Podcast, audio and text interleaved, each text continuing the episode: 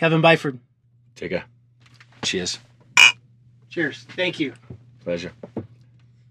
Quite the surroundings. Quite the surroundings. Bindings, ski boots, cross country ski boots. this is a perfect setting.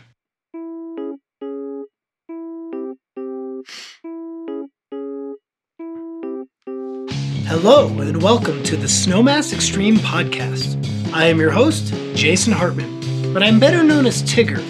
El Tigre, if you're speaking Spanish. This season, I spoke with E. Smith Award winners about life in Snowmass Village. When did you move to Snowmass and why? Moved to Snowmass in December of 1988. I had gone skiing in my last year in college. I'd never skied. I couldn't afford it. Lost a lot of girlfriends who went on ski trips to Italy, and I couldn't go, and they found new boyfriends on those trips. But anyway, um, yeah, last year college I was able to go, and the skiing was great. I do remember during that trip, some of the guys who'd skied before said, "Let's go try snowboarding." And I'm like, eh, I'm just learning skiing. I think I'll stay on skis, but I'll come watch. And uh, yeah, they basically looked like a bunch of tuna that had just been thrown onto a deck of a ship and were just flopping around. And I was like, that looks pretty stupid. it's like, how naive of me. But anyway, from that trip, I remember going outside one evening after a few glühweins and uh, just looking around and sort of taking it all in. And I was like, I would love to live somewhere like this. I've uh, I grew up in sort of an industrial area, kind of the Pittsburgh of, of England. Beautiful. Yeah. Yeah, right. it actually is gorgeous outside of the area right where I lived. I just couldn't get to it. Didn't have a bike, car, whatever. Um, so I had a uh, sponsorship to come to the US that summer and coach soccer at a university college called Lafayette, Pennsylvania. And that contract was over mid November. I went home for a month and I came back, got in a car, and I drove all the way to Denver. Denver, I got a plane to Aspen. a little backwards.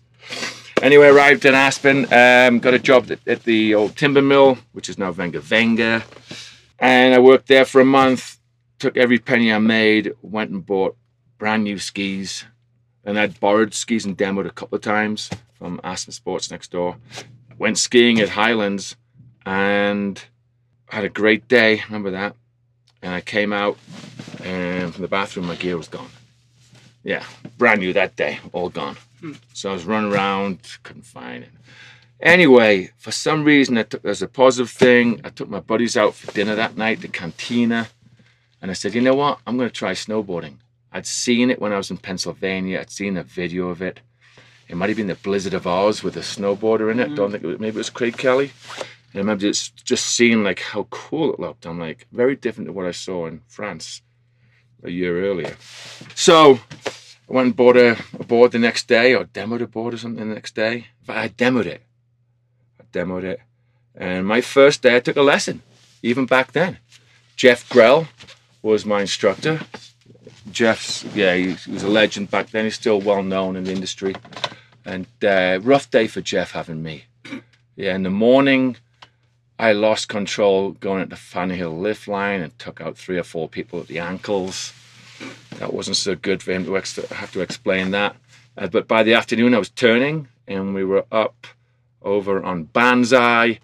I was ahead of the rest of the class, and he Jeff said, "Hey, Kevin, just follow that ski in front of you. Just follow the way he goes." So I started following that ski around, and I'm following. He goes up the bank on the left-hand side, makes a nice turn, and then he stops. Well, I was already going up, making my nice turn, but I wasn't able to stop. right through the guy, sliced his bindings off his skis, and Jeff showed up to this mayhem. Uh, yeah, that was an interesting first day.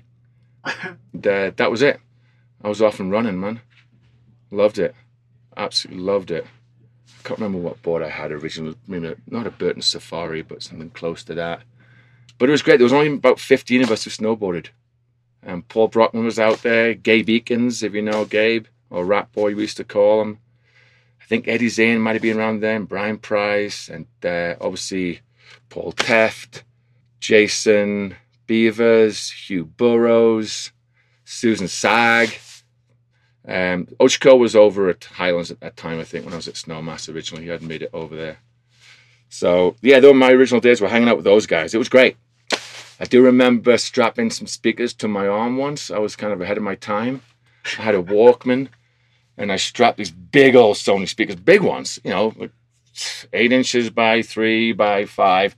And I strapped them around with duct tape and I perforated the duct tape.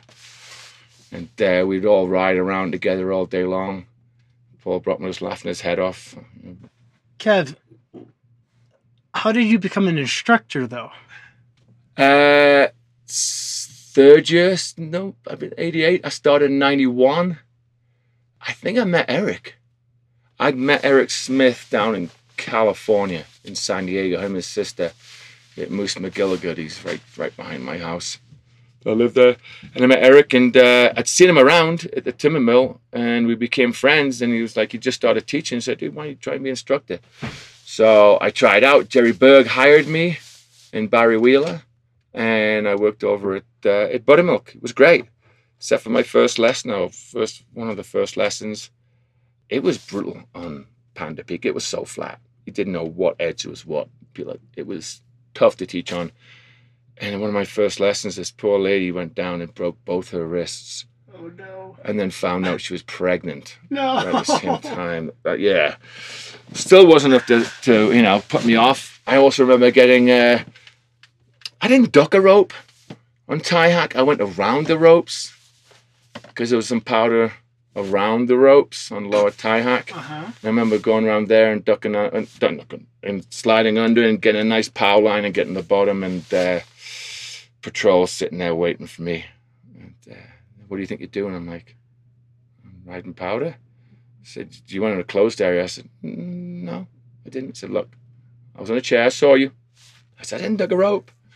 Anyway, I was going nowhere. So next thing you know, I'm hauled in before Johns Milner, who was the uh, head of patrol. He'd put him up back then and pleaded my case. Luckily, Johns is a lovely fella and sort of only took my pass for maybe a week or two weeks, unless I was teaching. So I think I probably tried to teach those two weeks. So that was my one year Buttermilk. Good times.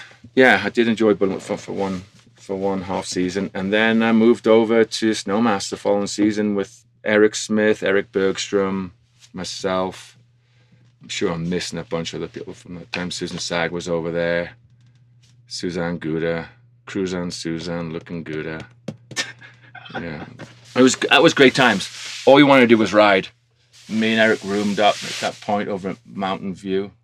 We got to share a room for a season, and then the rest of the house was shared with a ton of South Africans.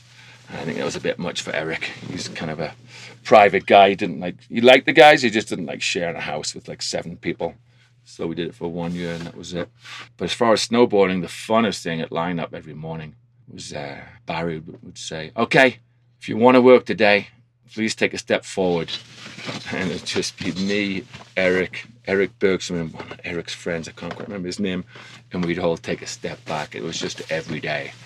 I don't know how many hours we didn't get that year. It was, uh, yeah, it was fortunate. Derek Johnson was there, and Derek took all the lessons, which is good. It's fine by me to have him. But a lot of a lot of riding. I wish I could remember back to some of those. You know, 35 years of riding. It's hard to pick up on some of them. Hello, listeners. Are you enjoying the Snowmass Extreme podcast? Would you like to hear more content just like this? Subscribe to the Snowmass Extreme podcast wherever you listen to podcasts and tell your friends. Because it's a big ass mountain and there are free refills for everyone.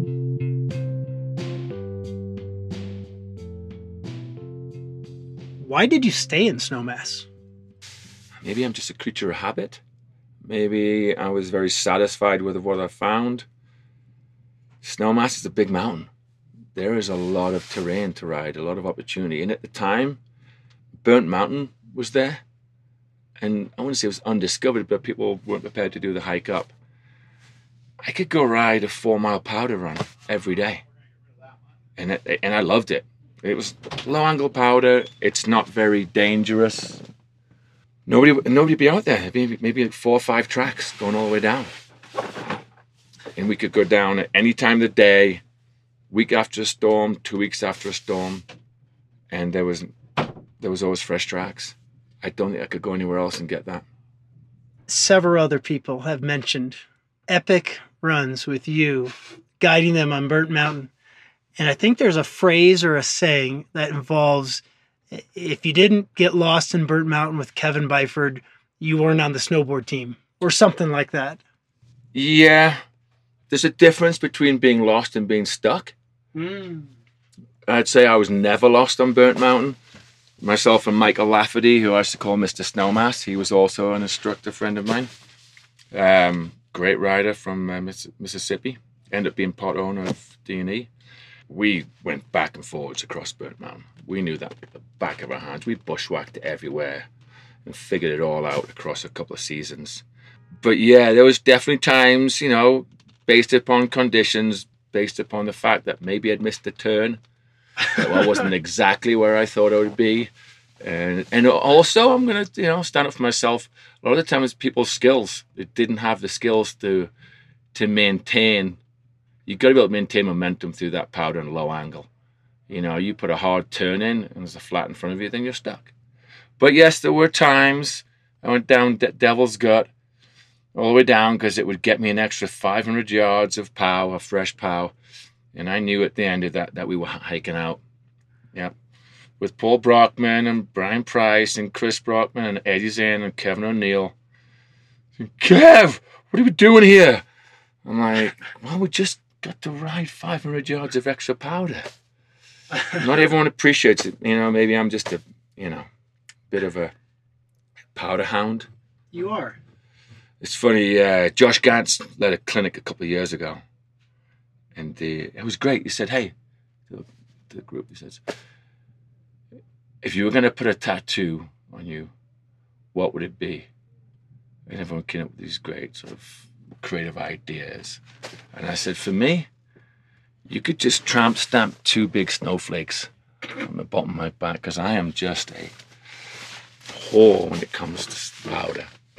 I'll do anything for it. Guilty as.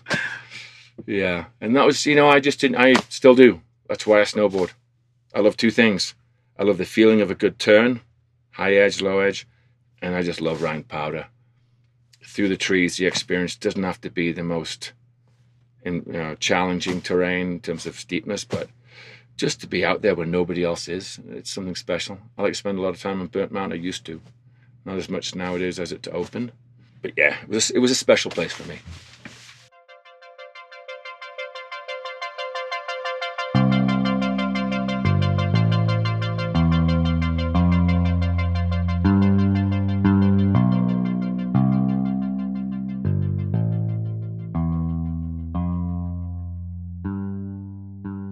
when I moved here in 2002, you were the head of snowboarding, or at least one of the coordinators. I know you've had a couple of roles uh, over the years. Can you tell me about you being in charge of the snowboard team? And so, yeah, I threw my hat in the ring, and I got chosen for the job of coordinator at Snowmass by uh, by Weems and Victor Gurdon, and I loved it. I took it like a fish to water, you know mainly because most of the people who who were working with me or under me were my friends. So I knew them, you know, I knew what made them tick, you know, I understood them, and so it was good. I, I, forgot the name of a lovely, lovely lady. Oh my God, she was a flight attendant, good friend of Eric's.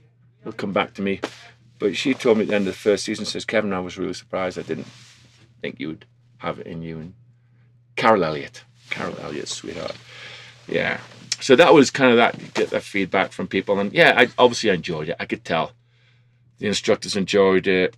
I was had a talent for matching up the clients with the instructors without going totally off a priority list, and kind of helping the rest of the guys, the pros, know that you know it's about the guest at the end of the day, and I'm going to match them up with who I think's best. Sometimes it didn't always work well.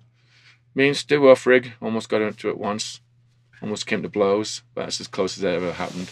What was that? He just que- he questioned uh, he questioned a um, an assignment I'd given somebody and why hadn't he got it? You know, and I explained and he disagreed. and he called me out on something. I got a little. But anyway, Stu's a great guy. Did a couple of changes and did well, and then uh, John Norton interviewed me for this position of director of snowboarding because we had nobody. You know, we were, getting, we were starting to bring events in. We were doing parks, and it was just it was growing. I think Doug McKenzie said when I got hired, it was because I was the only respectful snowboarder that they knew. Little did they know. Well, yeah, they did. know. Little did they know. Yeah, I you know I enjoyed the the prestige of it for a year or two, but I just wasn't for me. You know, meetings and budgets. Uh, I came from ski school. I was man. I was a man manager. That's what I did well. You know, I had some foresight and stuff. I had some good ideas, but it just wasn't the overall management material. I don't, I don't think at that level.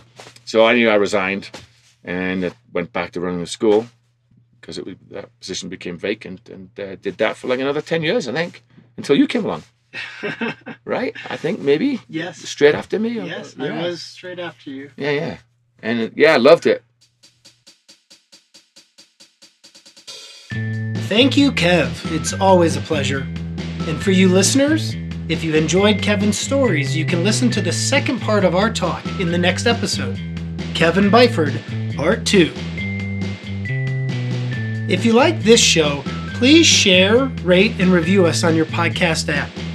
Our theme music is by Lonnie Betts and the Squeaky Sneaker Band. Until next time, stay healthy and be excellent to each other.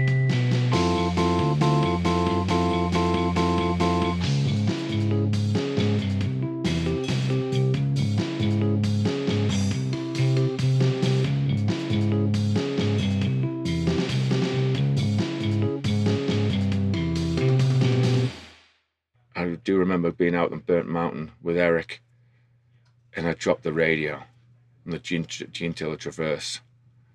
And luckily, Eric, being Eric, heard something, heard a squawk. He was just behind me, about 20 yards behind me. He said, Hey, you got your radio? I'm like, Yeah, yeah. No, sugar.